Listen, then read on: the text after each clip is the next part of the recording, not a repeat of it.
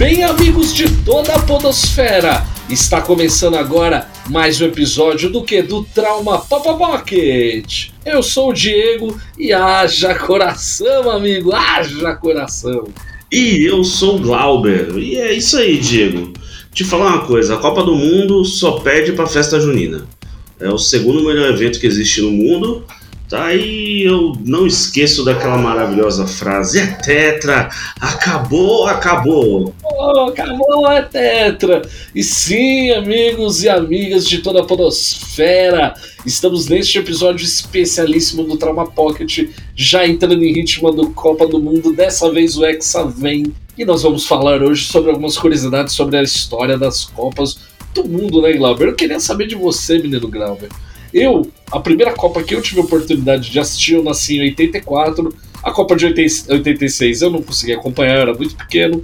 90 eu tenho lembranças muito vagas, porém 94 já era ali um pequeno um pequeno cidadão ali de 10 anos e eu assisti a minha primeira Copa. Eu tive muita sorte, Glauber. A primeira Copa do Mundo que eu assisti, eu vi o Brasil ser campeão, Bebeto, Romário, Aldair, Tafarel! Tafarel! Sabe? Tipo, aquele timaço do Brasil que conquistou o famoso é Tetra lá em 94. E você, Bezerra, quando fez a sua primeira Copa, rapaz? Eu nasci na Copa de 90, né? Então, eu nasci em 90, não vi, obviamente. Tenho muitas lembranças, inclusive da Copa de 94, assisti praticamente todos os jogos do Brasil. Eu me lembro de vários jogos, mas a Copa que eu sofri mesmo foi a de 98 a Copa que a França meteu 3 a 0 lá no Brasil. Sim, cara, sim. Foi, eu assisti também, foi triste. Choramos muito com aquela derrota do Brasil. Mas esse ano vai ser diferente, Glaubizer. Esse ano será diferente. Dessa vez o Hexa vem, rapaz. O Hexa vai vir, Glaubizer. E para celebrar então esse grande evento aí, o segundo maior evento, segundo o Glauber, né? O segundo maior evento Isso. mais importante, que é a Copa do Mundo. E nós vamos trazer nesse episódio agora cinco curiosidades sobre esse grande evento, certo? Então haja coração, amigo! Vamos lá, Arnaldo. Primeira curiosidade, curiosidade número um: os grandes campeões. É, Dieguinho, toda seleção que disputa uma Copa sonha em chegar à grande final, no mínimo e levar a taça, o caneco para casa. Tem aqueles países, né, que sonham com a primeira conquista, aquela coisa assim, novo, aquela coisa maravilhosa de, de alcançar o, o, topo do mundo. Já tem outras seleções que já levaram o caneco uma, duas, três, quatro, igual nós, cinco vezes. E é sobre esses os maiores campeões que nós vamos falar e contar para você quais são, Diego.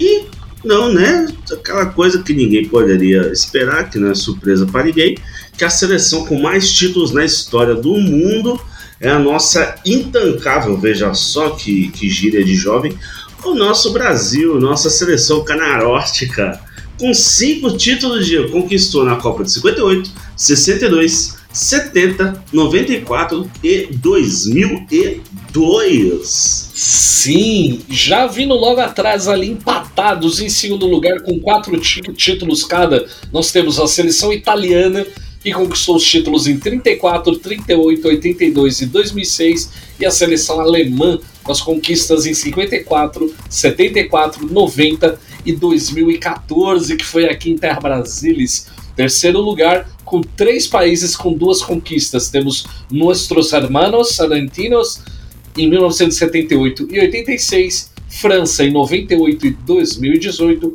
e a seleção uruguaia, que foi a primeira campeã lá em 1930 e conquistou seu segundo, seu segundo título em 50. E fechando o quarto lugar, duas seleções que têm apenas um títulozinho. A Inglaterra em 1966 com um gol roubado e a Espanha em 2010. Curiosidade número 2: seleções ó que quase chegaram lá. É, Diego, mas é só de glórias, como diria ali o o Charlie Brown, Chorão. É, lutas e lutas e nem sempre todas as glórias. Tá, isso aí. Quem me citou esse, esse foi o Chapolin. É, a história das Copas também tem derrota, né, Diego? Ela tem aí, nem sempre todo mundo alcança o ápice do mundo, alcança ali o levantar o caneco. E tem time por aqui que já chegou pertinho de vencer, levou e quase levou o caneco para casa, mas na hora ali, né, não deu certo.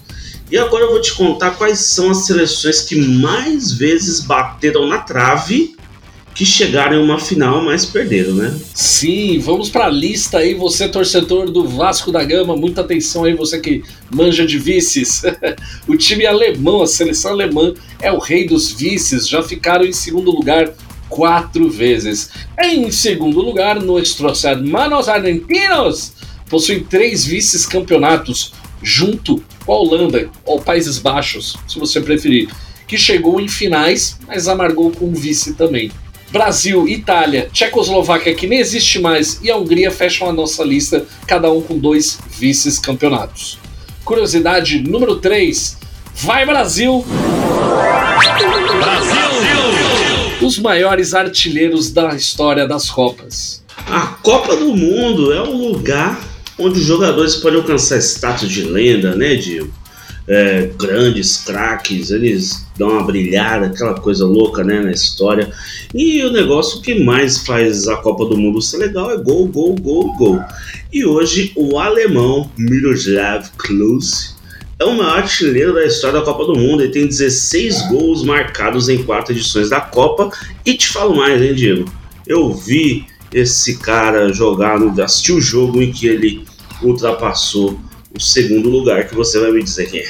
Sim, ultrapassou o Ronaldo Fenômeno, que até então era o maior artilheiro com 15 gols. Em terceiro, nós temos a lenda alemã Gerdard Miller, com 14 gols e o francês Just Fontaine com 13 gols em quarto lugar. Em quinto, o rei do futebol, o Rei Pelé, com 12. Apesar, ó, fique, fique esperto, ouvinte, apesar dele ocupar apenas o quarto lugar dessa lista, o francês Just Fontaine é o recordista de gols marcados em uma única edição da Copa. Só para você ter uma ideia, Glaubezer, o cara jogou apenas uma Copa.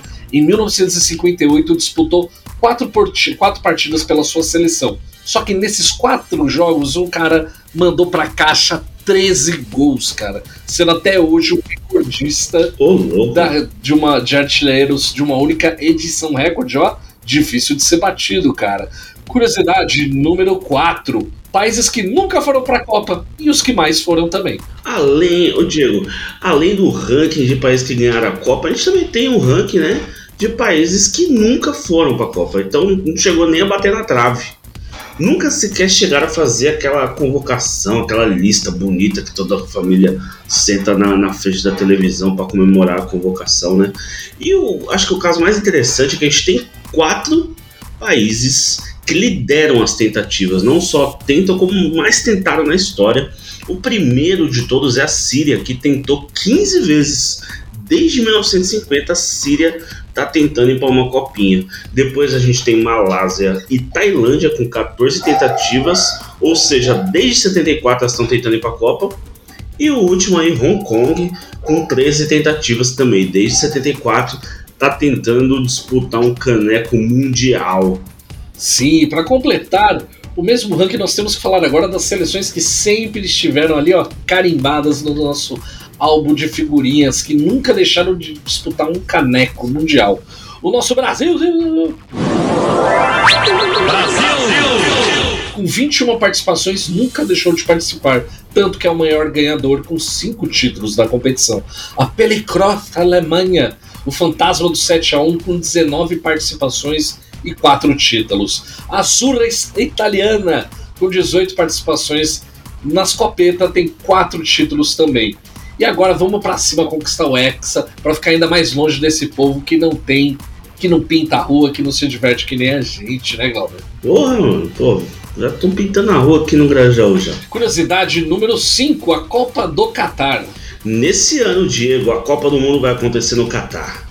O Catar é um pequeno país do Oriente Médio, sendo a primeira realizada ali naquele, naquela região ali, no, nos povos árabes. O Catar tem apenas 11 mil quilômetros quadrados, metade do tamanho de Sergipe, o menor estado brasileiro, com a população maior que a dele. Então você pode ver que o negócio é pequeno, mas tem gente pra cacete ali.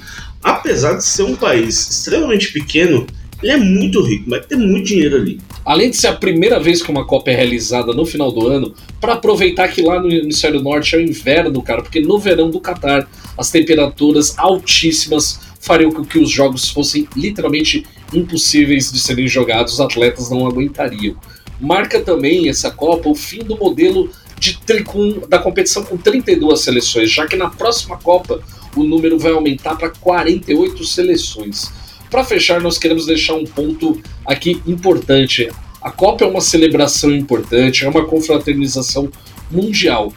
Mas infelizmente teremos uma Copa mais uma vez, cara, num país, né, em que você, é, você ser da comunidade LGBT, LGBTQIA+, é um crime, cara. Infelizmente, assim como na Rússia também é criminalizado, é, essas pessoas são criminalizadas, cara. Infelizmente, o Catar é um país que vive também essa realidade, fora, né? As acusações aí de fraude na escolha do país sede, violações dos direitos humanos. A gente não queria passar o pano, né, Glauber? Não, não tocar nesse assunto. A gente quer deixar aqui nosso, sempre o nosso apoio à, à população, para a galera LGBTQIA. Tem o apoio aqui do Trauma Pop. E você que escutou este episódio, meu amigo, saiba disso, mas vai lá, curta a Copa, torça pela nossa seleção. Vamos torcer para que o Hexa venha. É isso aí, Dieguinho. Quem não sabe, o Diego foi ali já volta. Mas é isso aí, Dieguinho. Nós vamos torcer muito pelo Brasil, colocar uma camisa do Brasil, tomar cuidado para não ser confundido com gente que não deve. E, mano, vamos lá que tem que torcer mesmo. Felicidades pro Brasil, vamos levantar e é Hexa, é nóis. Um beijo no coração de vocês. Então é isso, meu amigo, minha amiga. Boa Copa do Mundo para você. E é isso. Um beijo, um abraço, um gol de placa e tchau.